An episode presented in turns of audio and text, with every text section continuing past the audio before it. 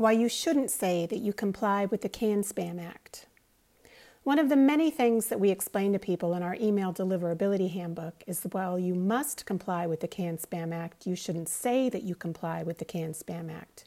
This advice may seem counterintuitive, however, here's why. First, while some spam filters and spam filtering are focused less on content these days, many do still take note of content. SpamAssassin, for example, which is one of the widely deployed open source spam filters in the world. And those spam filters actually consider you saying in your mailings that you comply with CAN spam to be a sign that your email is more likely than not to be spam. Here's one of the primary reasons for that.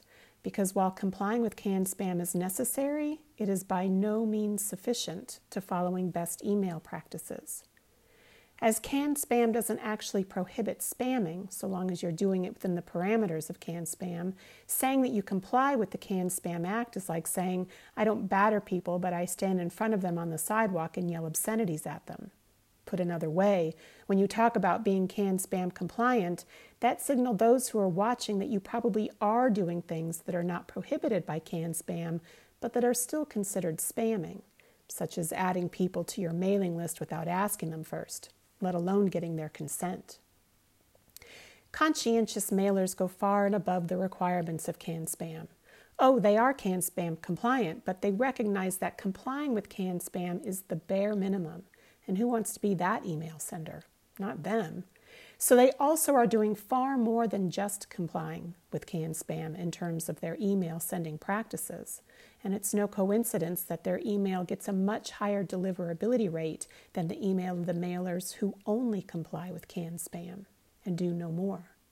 In fact, the only CAN spam compliers are often sending email that most of the world considers to be spam Everybody knows that in the US, good old CAN spam allows email that the rest of the world has already made illegal.